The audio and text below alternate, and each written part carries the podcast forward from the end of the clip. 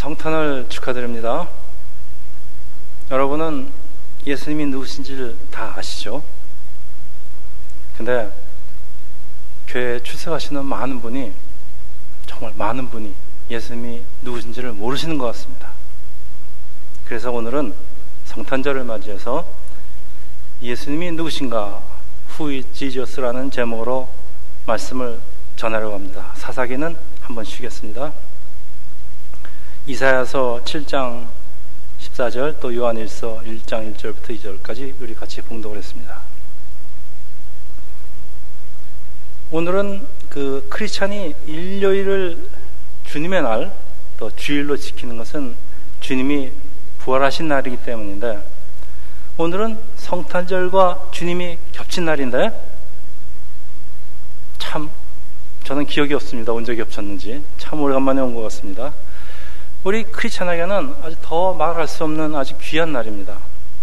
하나님께서 인간의 몸을 입으시고 이 땅에서 오신 이 성육신 사건 그리고 죽음에서 부활하신 부활 사건으로 이 두 가지 사건으로 우리 교회가 세워지는데 어떤 분들은 교회 출석은 하지만은 이것을 믿지 못하고 또 심지어 일부 기독 신학자들도 이것 그냥 상징 것, 상징적인 것으로 받아들여야 된다고 주장을 하지만은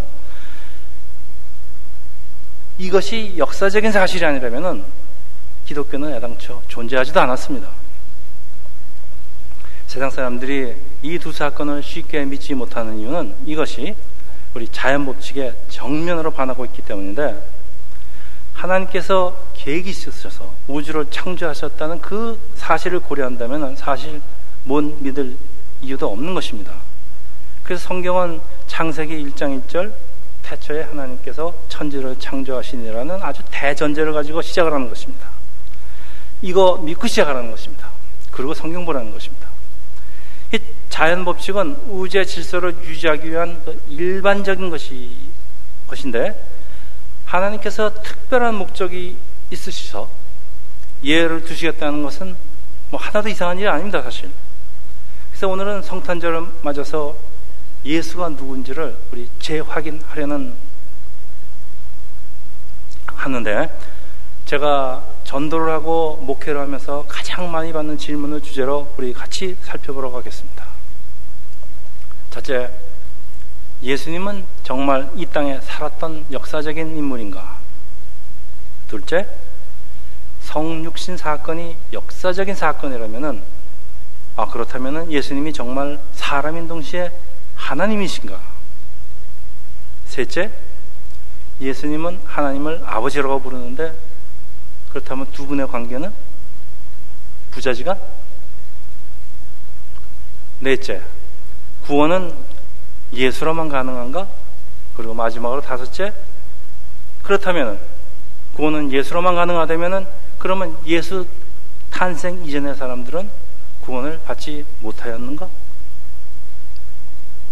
자, 이, 이 질문들, 다섯 가지 질문들은 서로 다른, 다른 질문 같지만은 사실은 모두 예수는 누구인가 하는 그 똑같은 질문인데 그 예수님의 진정한 정체를 알게 되면 이 후이 지저스에 대한 답은 자동적으로 얻어집니다. 첫째, 예수님은 정말 이 땅에 살았던 역사적인 인물인가? 오래전에 어느 교회 집사님하고 말씀을 나눴는데 예수님이 정말 이 땅에 살았던 사람이라는 증거를 대라고 하는데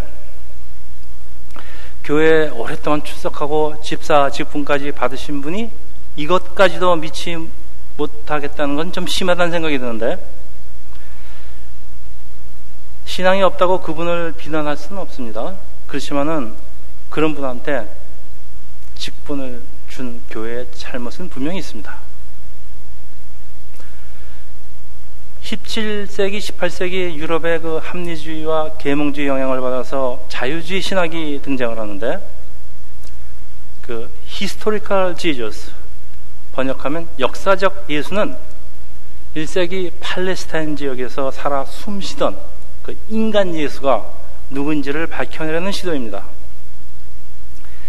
그 예수를 연구하는 기독론은 성경을 바탕으로 해석한 그 기독 교리적인 시각인 반면에 이 historical Jesus 역사적인 연구는 예수님을 하나님이 아닌 그 한 인간으로 접근하려는 시도인데 삶의 모범을 보이신 세계 3대 성인 중의 하나다. 그렇지만 예수님의 신성이나 기적들은 믿지를 않습니다. 이들은 지금도 정기적으로 회합을 가지고 성경에 나오는 그 예수님 말씀 중에서 과연 어떤 말씀이 예수님께서 하신 말씀이고 또 어떤 말씀이 성경 기자들이 그냥 편집해서 넣은가를 투표를 결정을 합니다. 그 비록 이들이 만장일치로 그 예를 들어서 마태복음의 몇 장 몇 절이 예수님이 진짜 하신 말씀이 아니다라고 합의를 보았다고 한들 예수께서 하신 말씀이 아닌 하신 말씀이 되겠습니까? 그 다수결의 다수결 원칙의 맹점이 바로 이것인데 사람들이 투표로 이 진실을 바꿀 수는 없는 것인데 이 도대체 무엇을 하게 되는 건지 참 모르겠습니다. 그리고 이 자유주의 신학자 그 슈바이처 슈바이처 박사는 예수가 하나님이 아니라고 주장을 합니다. 그래도 이 땅에 살았던 예수의 그 역사적인 존재 사실까지 부인하지는 않습니다.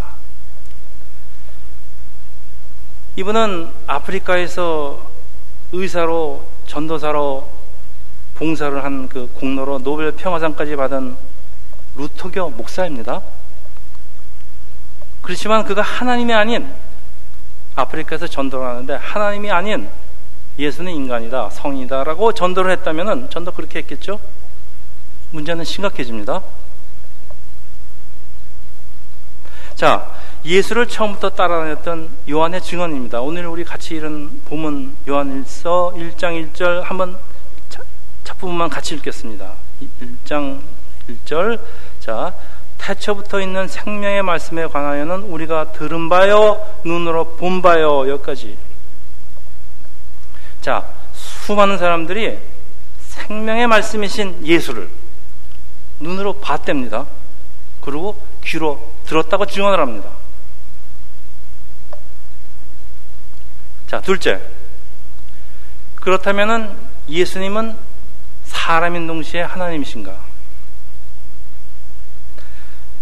이런 질문은 그 초기 기독교 시절부터 있었던 것인데 참 어려운 질문의 시작입니다, 이제부터.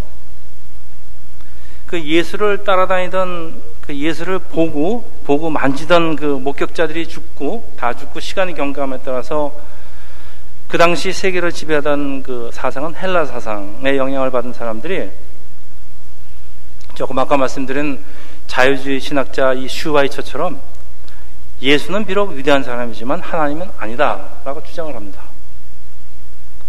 그런가 하면은 또 어떤 사람들은 예수님을 도저히 이해할 수가 없었는데 이분이 분명 사람처럼 보이는데 하는 행동이나 말씀이나 이 기적을 일으키는 능력을 보면은 분명한 사람이 아니, 아니에요. 그러니까 어떤 기독교에는 뭐라고 표현하는가 하면은 인간이라고 굳이 불러야 한다면 현인이신 예수님이 사셨는데 그분은 메시아이다. 아, 인간이라고 부를 수는 없는데 사람이 있으니까 인간이라고 안 부를 수도 없, 는데 인간 그러니까 인간이라고 부르겠지만은 그 사람은 사람이 아니다 이런 이런 말씀입니다. 참 어려운 말씀입니다. 또 어떤 사람들은 아니 하나님께서 어떻게 사람이 되시겠는가? 그이 땅에 나타나신 예수는 하나님이 현현하셨다. 나타나신 거예요, 그냥. 사람처럼 보이지만은 사실은 허상이다. 영어로 팬텀이라고 그러나요? 도깨비. 그렇죠? 사람이 아니라는 거예요. 그러니까 하나님은 나타나셨지만 사람이 아니에요. 그러니까 요즘 말하자면 뭐 프로젝트로 써왔나 뭐 글쎄요. 그 이걸 가현설 영어로 도세티즘이라고 그럽니다. 그러니까 뭐 이런 여러 가지 형태의 그 상상과 가설이 등장을 하게 되는데 우리 오늘 본문 다시 요한의 증언입니다. 우리 이건 제가 그냥 읽겠습니다. 요한 일서 제가 읽겠습니다. 우리가 들은 바요 눈으로 본 바요까지 했습니다. 그 다음에 자세히 보고 우리의 손으로 만진 바라. 손으로 만졌답니다. 예수를 직접 따라다닌 요한의 증언은 그러니까 이런 허상이라는 가설을 말도 안 되는 겁니다. 눈으로 봤을 뿐만 아니라 손으로 만졌다는 것입니다. 그러니까 우리하고 똑같은 육체를 가진 사람인 것은 확실합니다. 그렇지만은 사람은 확실한데 예수님이 하나님이라는 대답은 아니에요. 예수님이 하나님이라는 이, 이 대답은 이건 믿음에 관한 문제입니다. 우리가 인간이 이걸 증명할 방법이 없습니다. 그 예수께서 많은 기적들을 보여줬지만은 사람들은 믿지를 않습니다. 그래 믿음이 없으면 믿음의 눈이 없으면 사람의 생각으로는 예수를 하나님이라고 고백할 수 없다는 것. 그러나 고백하는 사람만이 구원을 받는다는 것이 성경 말씀입니다. 이거 전 성경에 깔려있는 말씀입니다. 그 로마서 10장 9절 제가 한번 예를 들어보겠습니다. 내가 만일 내 입으로 예수를 주로 시인하면 또 하나님께서 그를 죽은 자 가운데서 살리신 것을 내 마음에 믿으면 구원을 받으리라.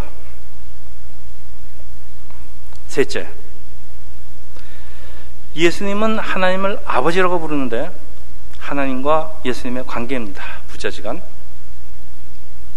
자, 어떤 유대파 기독교인들, 기독교인 중에 처음엔 대부분이 유태인이었죠. 그러니까 이분들은 기독교인이지만은 그래도 유대교 율법을 지켜야 한다고 주장을 합니다. 이게 참 많은 초대교회에 많은 문제가 됐던 건데, 그래 예수는 원래 사람이지만 이분 이 사람들의 주장은 예수는 원래 사람이지만은 아주 율법을 철저히 준수하셨기 때문에 하나님께서 예수를 신으로 높여서 아들로 입양하셨다. 그래서 하나님을 아버지라고 부릅니다. 라고 주장하는 에비온파들이 있는데 이것을 양자 입양론이라고 합니다. 또 한편 그 아리우스라는 그 기독교 말하자면 감독이죠. 성직자면서 신학자인데 이분의 주장은 예수님은 가은 가신데 하나님보다 조금 낮은 하나님. 그러니까 영어로 lesser God이다. 이렇게 주장합니다. 그러니까 또 예수님도 하나님, 하나님은 하나님인데 신은 신인데 하나님께서 만드신 피조물로 따라서 예수가 존재하지 않았던 시기가 있었다고 주장을 하면서 새로운 종파를 만들고 사람들을 현혹을 합니다. 그래서 이 이것 때문에 여러분 잘 아시는 그 AD 325년에 니케아 종교회의가 열리게 되고 성부와 성자는 똑같은 하나님이라는 그 삼위일체 교리를 확립을 합니다. 그렇지만은 성부와 성자는 똑같은 하나님이라는 말씀은 사람들을 더 혼란스럽게 합니다. 예를 들어 보겠습니다. 예수님 말씀 요한복음 10장 30절 나와 아버지는 하나다. 요한복음 14장 9절 나를 본 자는 아버지를 보았다. 상당히 헷갈리는 말씀입니다. 나와 아버지는 한 사람이라는 말씀입니까? 아니면은 두 사람이지만은 한 사람 같은 사이다. 그런 말씀입니까? 그러니까 하나님과 예수님은 한 분이다. 아니다. 하나님과 예수님은 두 분이다. 라는 논쟁은 그 당시에 그 양대 학파가 있었는데 알렉산드리 학파, 안디옥 학파 간의 그 가장 큰 신학적인 차이였지만은 나중에 여기 성령 하나님이 추가되니까 더 혼돈스러워집니다. 문제가 뭐냐면은 유대교나 기독교는 한 분이신 하나님, 일신론을 믿는데 하나님은 한 분이라는 대전자하에서 성부, 성자, 성령의 관계를 설명하는 것이 바로 삼일체 교리인데 삼일체 교리는 성경에 직접 쓰여 있는 것이 아니라 신학자들이 성경을 분석해서 만든 교리입니다. 하나님은 세 분이라는 그 세 명의 신, 삼신론도 아니고 그렇다고 하나님께서 때에 따라서 성부, 성자, 성령으로 다른 모습으로 나타난다는 그런 양태론도 아닙니다. three personality, one nature, one, one essence. 번역을 하면은 세 인격을 가지신 하나의 본질. 세 인격을 가지신 하나의 본질. 여러분 이해가 되십니까? 여러분 사람의 지능으로 이해가 되는 하나님은 하나님일 수 없다고 받아들이는 것이 아마도 우리의 자세일 겁니다. 근데 사람들은 그냥 억지로 추측을 해서 그 잘못된 생각들을 가지고 오늘날까지 살아남아서 이단들을 만들게 됩니다. 이건 2000년을 계속 반복하는 것입니다. 이 삼위일체를 부인하는 그 이단, 아마 여호와의 증인 이런 현대 이단의 대표적인 것이 대표적인 것입니다. 그리고 그 하나님과 그 예수님 그 하나님을 아버지라고 하는 그, 그 관계에 대해서 그 오래전 성경 공부 시간에 어떤 여자 집사분이 아니 왜 하나님을 아버지라고 부릅니까? 남녀 차별 아닙니까? 하니까 그런 질문에 그 성경 공부를 인도하시던 그 목사님 대답 참 명언인데 저는 참 좋아합니다. 예수께서 하나님을 아버지라고 부르셨으니까. 자, 이런 질문에 무엇이 잘못됐을까요? 그러니까 영이신 하나님을 남녀라는 그 사람의 개념을 가지고 접근하는 것이 문제입니다. 그리고 고대로부터 그 유대인의 그 부자지간의 개념은 아들은 아버지의 분신인데 성경에 하나님의 독생자 영어로 베가튼은 왜 아들이라는 개념보다는 사실은 신학적으로 훨씬 깊고 아주 신비스러워서 우리가 이해할 수 없는 뜻을 내포하고 있습니다. 그 우리가 이해할 수 없는 하나님과 예수님의 관계를 뭐라고 표현을 해야 될 텐데 사람의 언어로 그래도 가장 가깝게 표현한 것이 아버지와 아들이기 때문에 예수께서는 하나님을 아버지라고 부른 것이고 또 이에 따라서 성부, 성자라는 개념이 나왔을 것이라고 생각들 합니다. 자, 네 번째 질문. 구원은 예수로만 가능한가? 우리가 우리가 반드시 먼저 확인하고 갈 것은 여러분 구원의 주체, 구원의 주체는 하나님이시기에 하나님이십니다. 그래서 구원의 방법과 선택은 전적으로 하나님께서 정하신다는 것입니다. 그 속죄물인 어린 양 예수를 통한 구원의 방법은 그런 구원의 방법은 성경의 시작부터 끝까지 여러 곳에 나타나는 정도가 아니고 온 성경이 온 성경이 예수를 겨냥하고 있다는 것은 이거 부인할 신학자는 아무도 없습니다. 산 꼭대기로 올라가는 길은 여러 길이 있다고 주장을 하는 기독 신학자, 심지어는 목사도 있지만은 요한복음 14장 6절 제가 읽겠습니다. 예수께서 이르시되 내가 곧 길이여 진리여 생명이니 나로 말미암지 않고는 아버지께로 올 자가 없느니라. 또 사도행전 4장 12절 다른 이로서는 구원을 받을 수 없나니 천하 사람 중에서 구원을 받을 만한 다른 이름을 우리에게 주신 일이 없습니다. 예수는 하나님이십니다. 하나, 하나님이신 예수께서 당신을 통해서만 구원이 있다고 하는데 왜, 왜 말들이 많은지 모르겠습니다. 하나님이, 하나님 당신이 나 아니면 구원을 못 받는다는데 왜, 여기에 왜 토를 나는지 모르겠어요. 이것을 부인하는 것은 결국 이거 부인하는 것은 예수님이 하나님인 거 믿지 못하겠다는 그런 말 아닌가요? 예수님이 하나님이라고 하나님이 아니라고 하는 사람이 무슨 기독교 목사고 무슨 기독교 신, 기독 신학자입니까? 슈와이처를 목사라고 할 수가 있어요? 여호와의 증인이지. 다섯째, 예수 탄생 이전의 사람들도 구원을 받았는가? 받았다면은 받았습니까? 예수 탄생 이전 사람들 구원을 받았다면 어떻게? 예수가 없는데 어떻게 받았습니까? 어려운 질문 같지만은 사실 그 어려운 질문 아닙니다. 다시 강조하지만은 구원의 주체는 하나님시기에 구원하시는 방법은 하나님 마음대로 하나님 정하시면은 그거 바로 법입니다. 누구를 구원하시든 어떻게 구원하시든 전적으로 하나님께 속한 것입니다.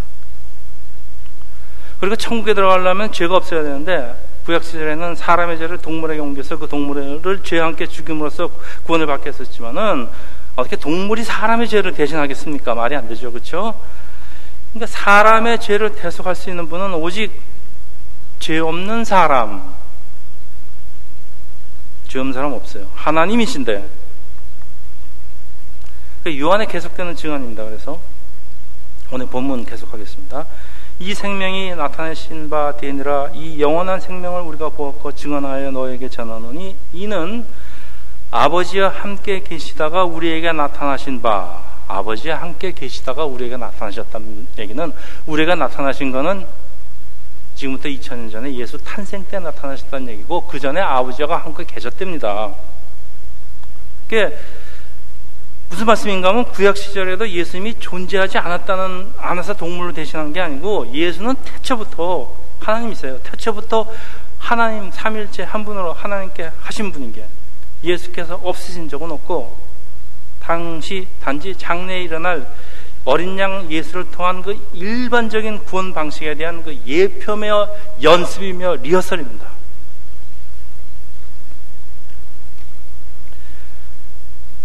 하나님이 주시는 구원의 은혜를 처음에는 이스라엘이라는 한 민족으로부터 모든 사람이 누릴 수 있도록 일반화시킨 것이 예수 그리스도를 통한 십자가를 통합니다.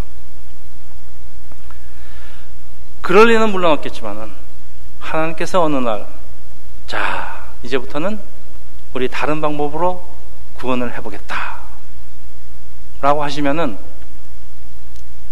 하나님 마음대로입니다. 그럴 수도 있다는 말씀이지만은 예수가 사람의 몸을 입고 오신 이유는 너무나 많고 창세 전부터 예수를 통한 구원을 준비하신 하나님이시기 때문에 하나님께서 이 수천 년의 역사, 인류의 역사를 처음부터 다스리시기 전에는 이런 원칙은 바뀔 수가 없겠습니다. 오해 마십시오. 이것은 하나님이 구원의 주권을 가졌다는 걸 제가 강조하기 위해서 예를 들었습니다.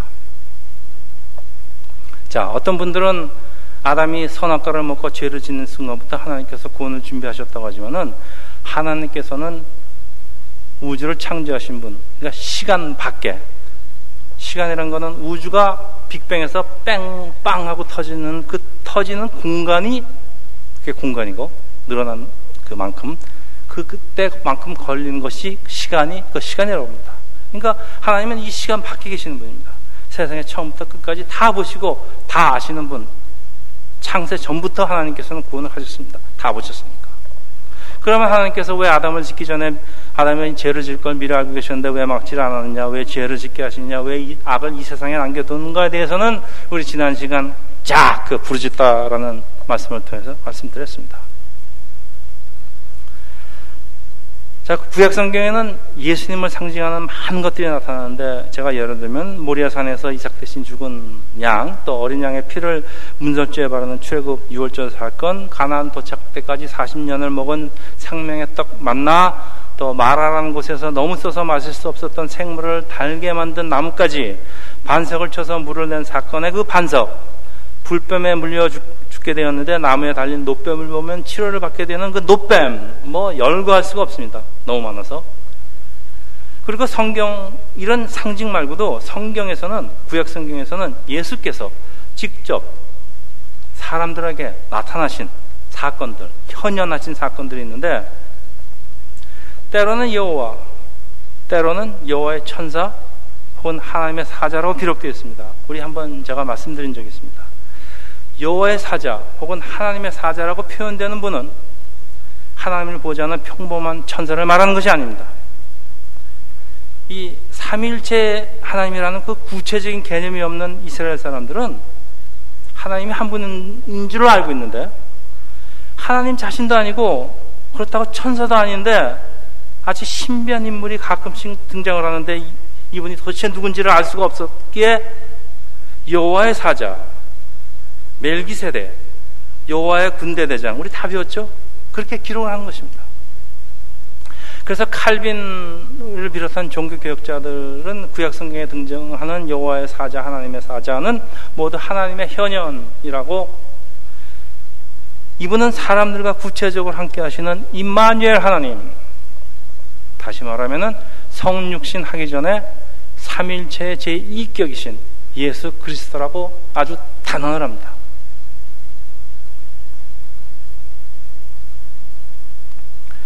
하나님을 두려워하는 것이 신앙의 근본으로 하는 유대인들은 하나님을 직접 대면하면은 죽는다고 믿었는데 마치 어둠하고 빛이 만나는 순간에 어둠은 순식간에 죽어버리는 것처럼 사람이 하나님, 그러니까 어두운 사람이 빛 같은 하나님을 하고 부딪히면은 살 수가 없습니다.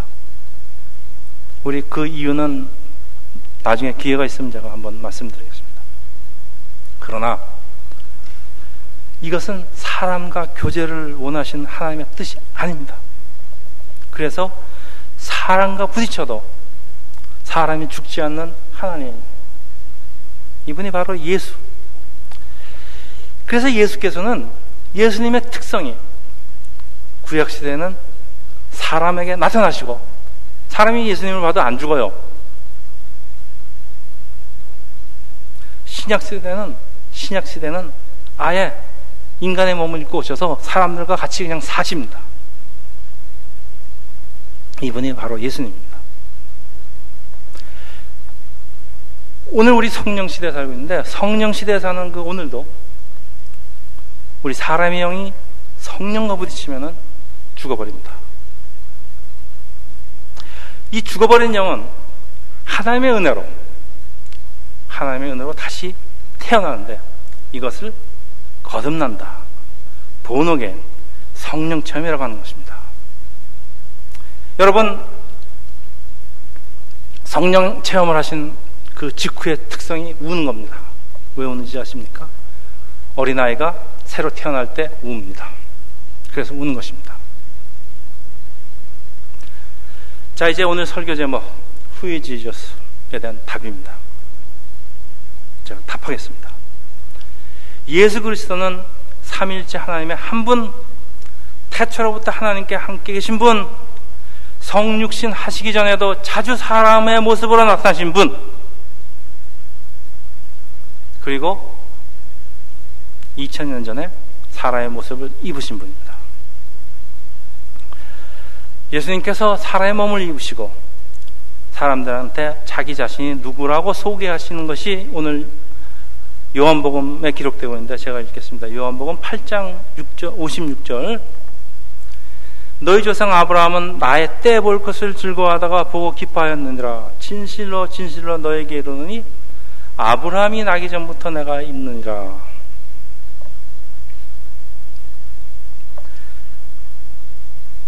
사실 이 신구약 성경은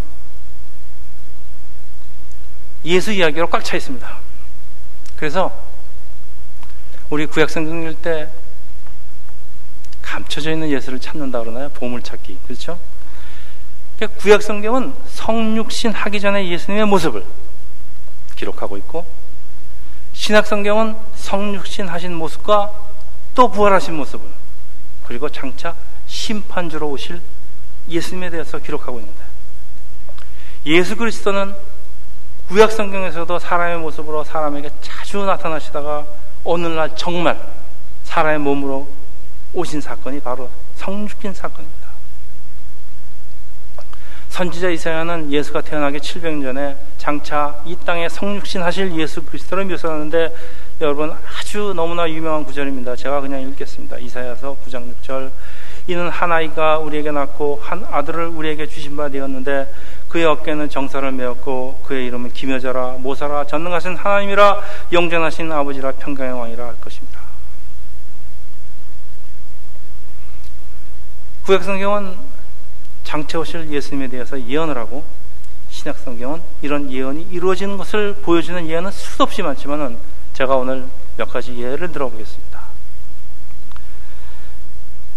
여자의 후손으로 태어날 것을 예언하는 것이 창세기 3장 15절 이 말씀은 최초의 복음입니다. 원시 복음이라고 합니다. 내가 너로 여자와 원수가 되게 하고 너희 후손도 여자와 후손과 원수가 되게 하려니 여자의 후손은 네 머리를 상하게 할 것이야 너는 그의 발꿈치를 상하게 할 것이라. 이 뱀한테 하는 말씀입니다. 여자하고 뱀한테. 자, 어떻게 성취가 되었을까? 갈라디아서 4장 4절 때가 참에 하나님이 그 아들을 보내사 여자에게 나게 하시고 자, 두 번째 처녀로부터 태어난 그 임마니엘 하나님에 대해서 예언을 하는데 이사야서 7장 14절 보라 처녀가 잉태하여 아들을 낳을 것이니 그 이름을 임마니엘을 하리라 답입니다. 마태복음 1장 23절.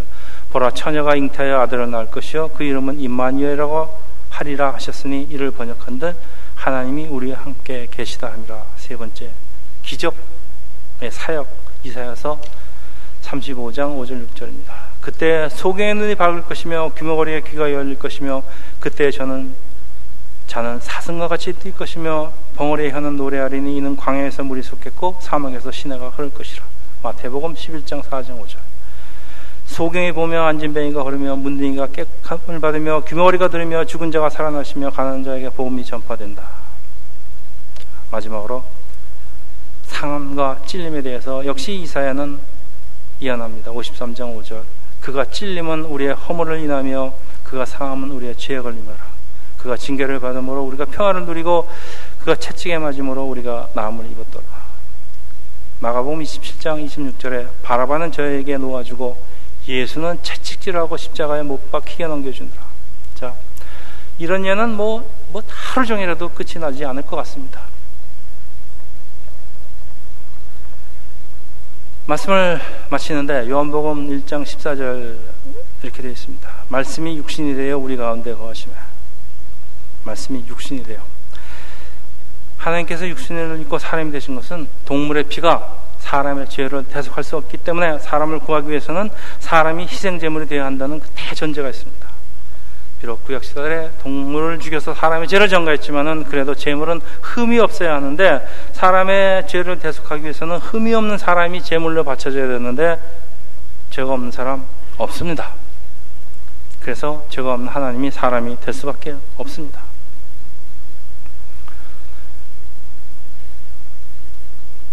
우리 너무나 성경에서 너무나 정확하게 분명하게 예언하고 있는 사실을 왜 많은 사람들이 믿지를 않으려는지 모르겠습니다. 자, 우리 마지막 성경 구절 이건 한번 찾아보겠습니다. 너무 중요한 성경 구절입니다.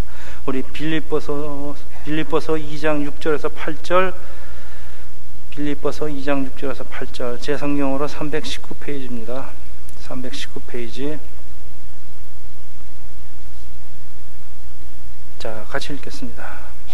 그는 근본 하나님의 본체시나 하나님과 동등됨을 취할 것으로 여기지 아니하시고 오히려 자기를 비워 종의 형체를 가지사 사람들과 같이 되셨고 사람을 모양으로 나타나서 자기를 낮추시고 죽기까지 복종하셨으니 곧 십자가에 죽으십니다.